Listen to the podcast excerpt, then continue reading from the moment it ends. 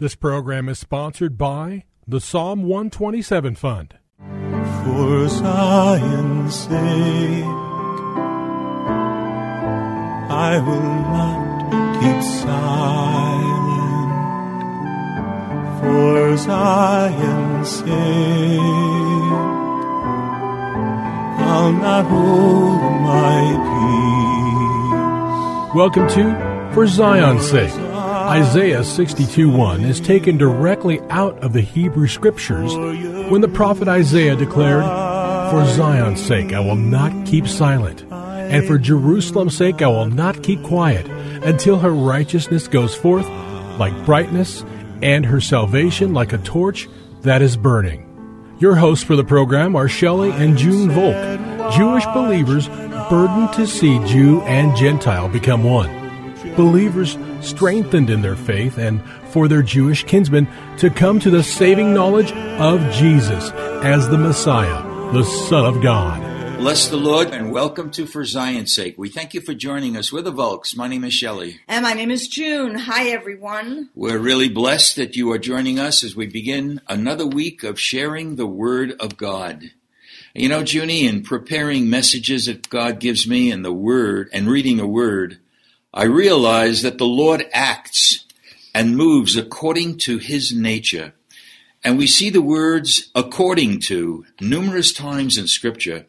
And very often they are in regard to the Lord himself. For example, in Ephesians chapter 1 verse 5, we read these words, having predestined us to adoption as sons by Jesus the Messiah to himself, according to the good pleasure of his will and we're going to say this verse again, Ephesians 1:11. In him we have obtained an inheritance, being predestined according to the purpose of him who works all things according to the purpose of him who works according to the counsel of his will.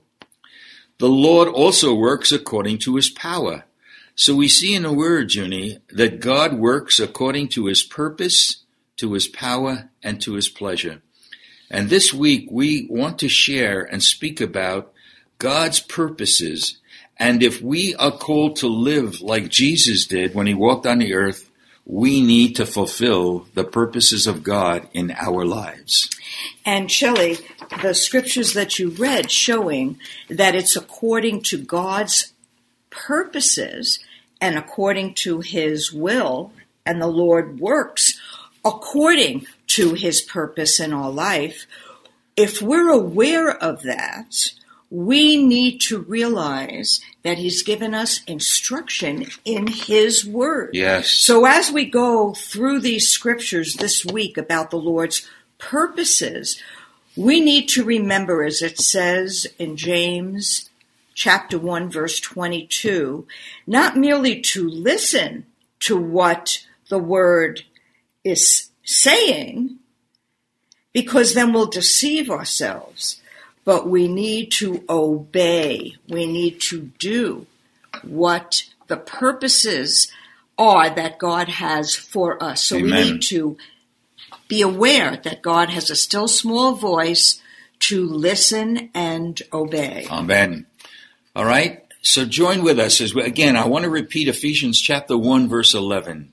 In him we also have obtained an inheritance, being predestined according to the purpose of Him who works all things according to the counsel of His will. You know, there's no shadow of doubt with the Lord. He has a purpose, and His purposes are going to be fulfilled. And if we're called to fulfill His purpose and we don't, He'll choose somebody else. But if God lives according to His purpose, we need to li- we need to live a life that has purpose as well. Yes, align ourselves with His exactly, will. really, Junie. You know, we can repent. We can cry out to Him. So it's so important to know that it's not like if we make a mistake, it's over. But if we acknowledge our mistake and ask the Lord to cleanse us and heal us and work it for His good, Amen. His purposes can be fulfilled in and through our life. Right. And I know most of us who know the New Testament especially know Romans 8:28. How many times have we quoted it? We know that all things work together for good to those who love God and are called according to his purpose. So the purposes of God and us loving him and God loves us, that's the way we should be living. So God has purpose for everything because that is part of the Lord's nature. Therefore, it needs to become our nature as well. So our question is this, are we living purposeful lives? If you have your Bibles, turn with us to Acts chapter 11. And I'm going to be reading from the New King James Version. Acts chapter 11, beginning at verse 19. Acts 11:19. Now those who were scattered after the persecution that arose over Stephen traveled as far as Phoenicia, Cyprus, and Antioch, preaching the word to no one but the Jews only. But some of them were men from Cyprus and Cyrene who, when they had come to Antioch, spoke to the Hellenists, preaching the Lord Jesus. And the hand of the Lord was with them, and a great number believed and turned to the Lord. Verse 22 Then news of these things came to the ears of the church in Jerusalem, and they sent out Barnabas to go as far as Antioch. When he came and had seen the grace of God, he was glad and encouraged them all that with purpose of heart they should continue with the Lord. Junie, such a vital scripture. Barnabas encouraged them that with in, with purpose of heart they should continue with the Lord. That changes us from being mechanical, but everything we do is out of the purpose of our heart. And I think that Barnabas had to encourage them because they just saw Stephen martyred. In Really? other words, something that could have discouraged them, could have disheartened them because they loved Stephen and he was gone.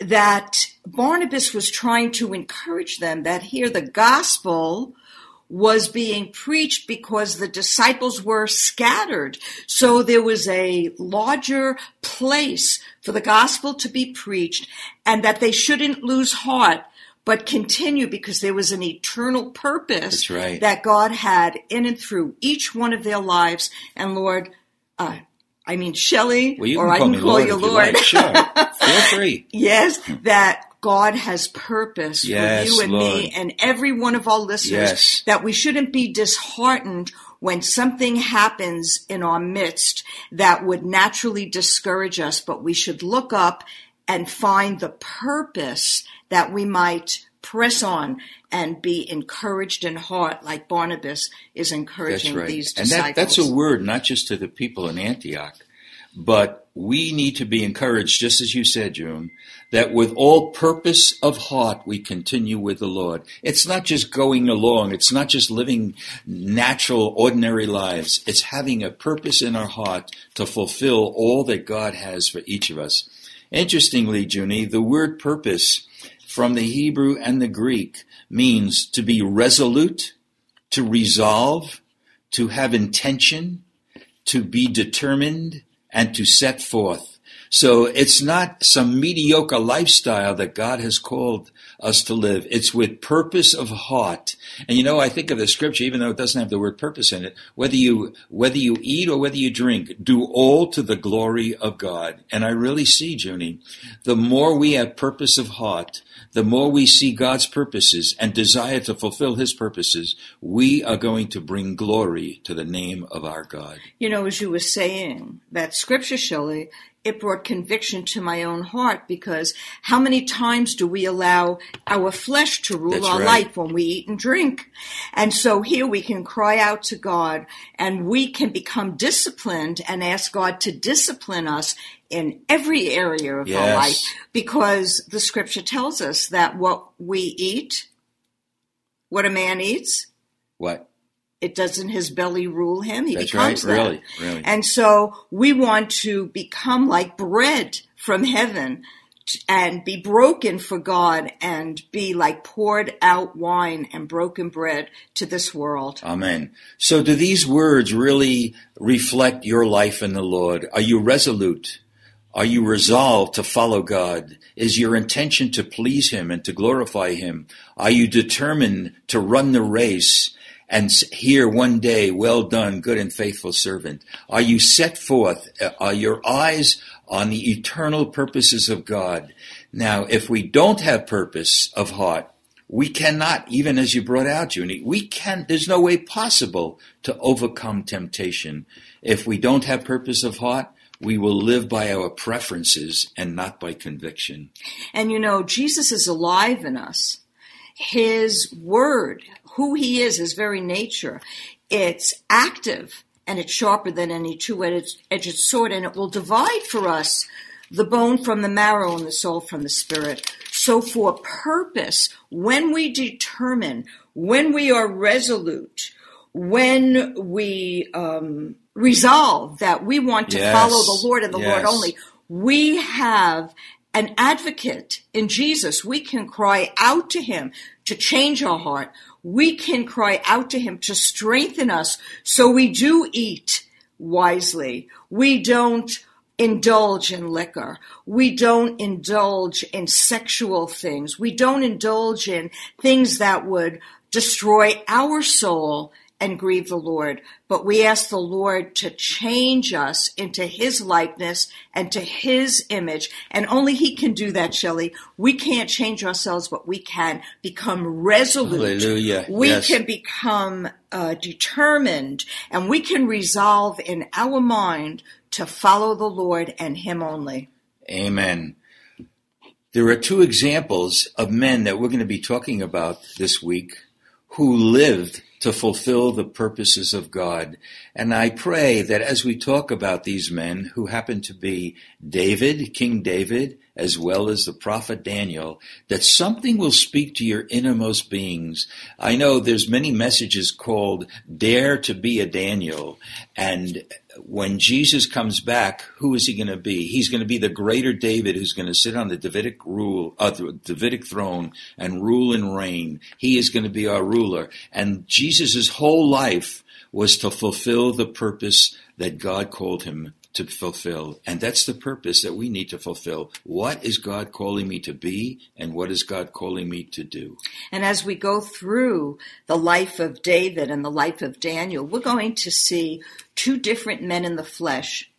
One that failed and cried out to God to restore unto him the joy of thy salvation and to renew a right spirit right. within him. Jesus was perfect, but David, who was king of the Jews, who was after the heart of God, failed in the flesh. So that could be an encouragement it for sure us. Could, Junie. Yes, that we can cry out to God. And Daniel was as bold as a lion. Really? And he uh, followed the Lord and was resolute and didn't um, bow down to any Baal. So we, as uh, David in the flesh, can become like Daniel's if we allow Hallelujah. Jesus, when we're resolute, to rule our life. So as we go through these lives this week, we want to encourage you and ask yourselves: Are you a woman, a man?